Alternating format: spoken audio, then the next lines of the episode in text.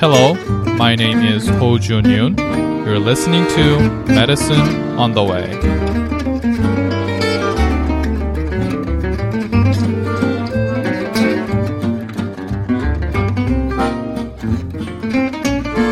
It is September 2013. This is episode number 23, and today's topic is shock. We covered pathophysiology, etiology, and clinical findings of shock in previous episode, which was number 22. And if you haven't heard that, I really encourage you to listen to that episode first before you listen to this episode. In this episode, we're going to discuss the treatment for patients with shock. We defined shock as a state of severe systemic reduction in tis- tissue perfusion. Uh, let me emphasize again. It's reduction in tissue perfusion. It's not hypovolemia.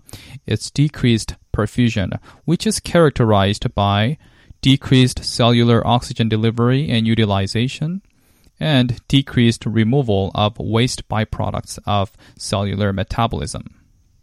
There are four types of shock hypovolemic, cardiogenic, distributive, and obstructive shock. There are numerous treatment algorithms established by well known organizations. And if you want to know details about the treatment for patients with shock, I want to direct you to that those resources um, and in this episode, I'm going to give you brief um, but fundamentals um, about the treatments for patients in shock. In hypovolemic shock, the main goal is to stop the bleeding or fluid loss and to replace the lost blood and fluid. So we give isotonic crystalloid, that is normal saline or lactate ringers, of 20 cc per kilo there is no proven benefit of colloids such as albumin or hypertonic, which is like 7.5%, over isotonic solution. Patients in hemorrhagic shock with a lot of blood loss may not respond to crystalloid infusion of even 40 cc's per kilo. So we may consider blood transfusion in that case. If time allows, we can use type and crossed packed um, RBCs. However, if patients are unstable, hemody- hemodynamically unstable, we have to use transfusions immediately, and we used uncross-matched O negative packed RBCs. We use RBC to FFP to platelet ratio of 1 to 1 to 1 with 1 unit of cryoprecipitate given for every 2 units of RBCs the concept of, quote, permissive hypotension requires rapid surgical intervention and remains unproven, although overly aggressive fluid resuscitation might dislodge clots, interfere with the clotting cascade, and exacerbate bleeding. The goal of resuscitation should be to maintain a reasonable perfusion while aggressively stopping the source of bleeding. In ectopic pregnancy rupture or abdominal aortic aneurysm rupture, surgery is needed. In GI bleeding, we put NG tube uh, and also we order PPH, H2 blockade for gastric bleeding, and or we order octreotide. Also, endoscopy uh, should not be forgotten for upper GI bleeding. In cardiogenic shock, uh, we may find dysrhythmia. In tachydysrhythmia, we may consider cardioversion. In Brady dysrhythmias, we consider transcutaneous pacing. In sinus bradycardia or second type, uh, second degree type 1 block, we also consider atropine. MI is the most common cause of cardiogenic shock, uh, particularly by anterior STEMI and it has high mortality rate, uh, which is greater than 50%. In MI, there is pump failure from loss of myocardium, and this leads to systemic inflammatory response syndrome or SIRS. and abno- abnormally decreased ventricular compliance. Treatment plan includes oxygen, aspirin, heparin, and gentle fluid challenges, which we should be cautious for any overt pulmonary edema. Avoid nitrates, beta blockers, and calcium channel blockers, and delay clopidogrel for any possible emergent CABG. Possible mechanical ventilation for respiratory failure. Vasopressors, which include dopamine, uh, 5 to 15 microgram per kilo per minute, where alpha vasoconstrictor effects predominate.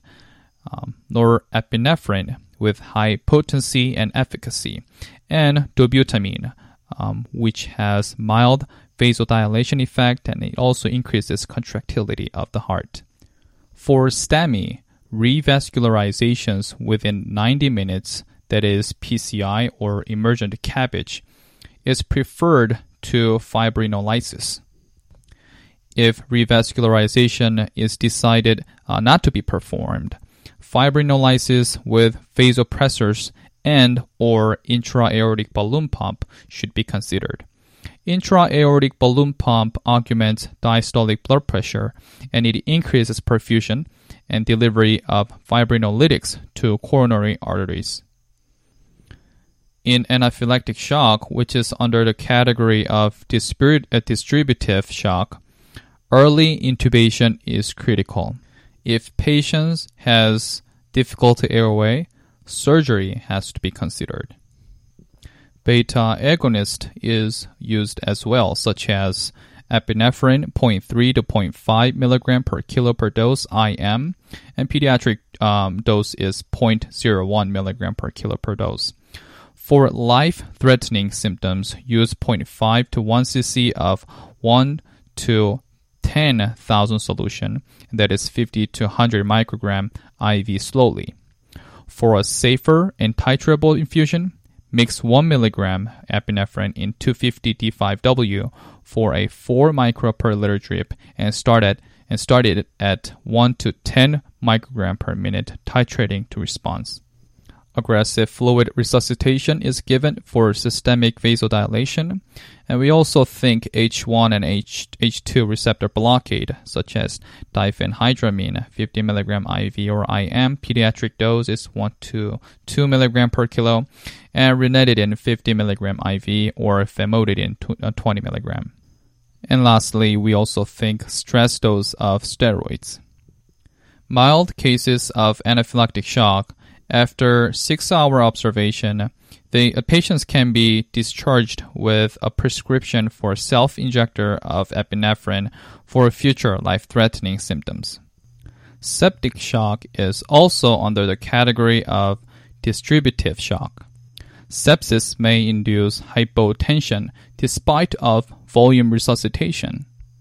In septic shock, there is a continuum that ranges from sepsis severe sepsis, and to septic shock. Sepsis is defined as infection plus systemic inflammatory response syndrome. The systemic inflammatory response syndrome is defined as two or more of the followings. First, temperature greater than 38 or lower than 36 Celsius. Second, heart rate greater than 90 beats per minute. Third, respiratory rate greater than 20 breaths per minute or PaCO2 lower than 32. Fourth, uh, WBC greater than 12,000 cells or lower than 4,000 cells or greater than 10% bands. Sepsis, again, is defined as infection plus systemic inflammatory response syndrome. Severe sepsis is defined as sepsis plus organ dysfunction and hypoperfusion. In septic shock, systemic inflammatory response syndrome is associated with decreased systemic vascular response with an early hyperdynamic compensation followed by impaired contractility from myocardial depressants and hypoxemia. Elevated serum lactate level, usually greater than 4, provides early evidence of tissue hypoperfusion. Gram-negative rods may cause sepsis, and these organisms are frequently from biliary tree, urinary tract, retroperitoneum, and perirectal areas. Risk factors associated with sepsis include trauma, wounds, diabetes, extremes of age, and the immunocompromised status. General treatments for sepsis include early antibiotics, which is third and fourth generation of cephalosporin, or plus vancomycin for an immune competent patient, additional coverage for the immunocompromised, anaerobic coverage for intra-abdominal infections, macrolide for pneumonia. Also, another treatment we should consider is draining um, abscesses. Um, sometimes amputation might be needed.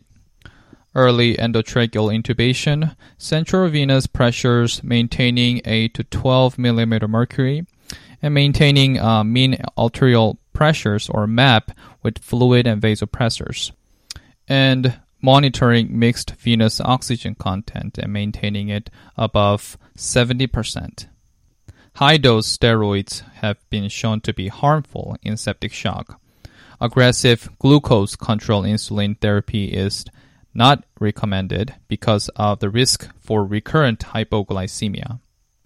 Although it is very expensive, recombinant human activated protein C may be indicated for those with severe septic shock.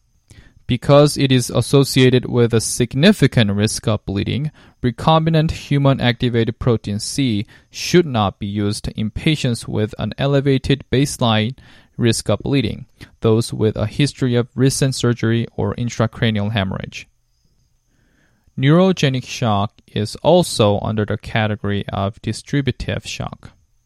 In general, there is cervical cord spinal lesion, which leads to loss of vascular tone, and this results in hypotension and shock.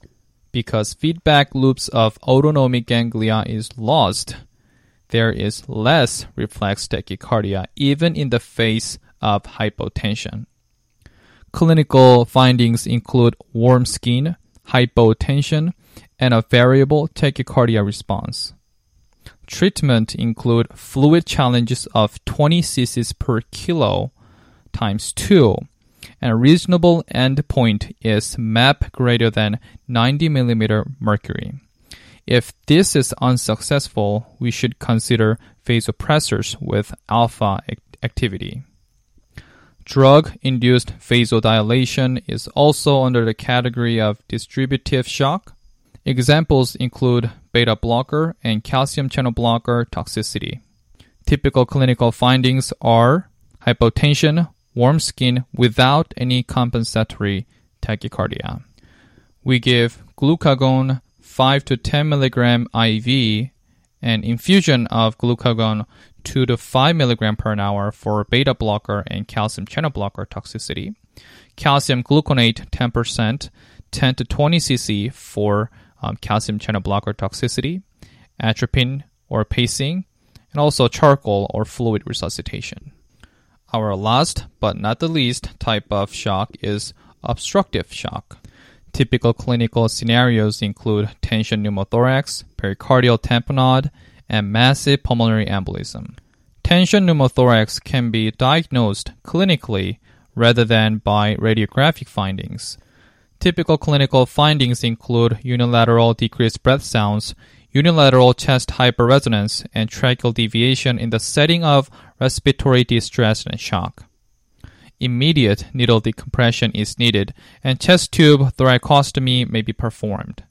Pericardial tamponade is usually preceded by blunt or penetrating chest trauma with minimal bleeding into the pericardium.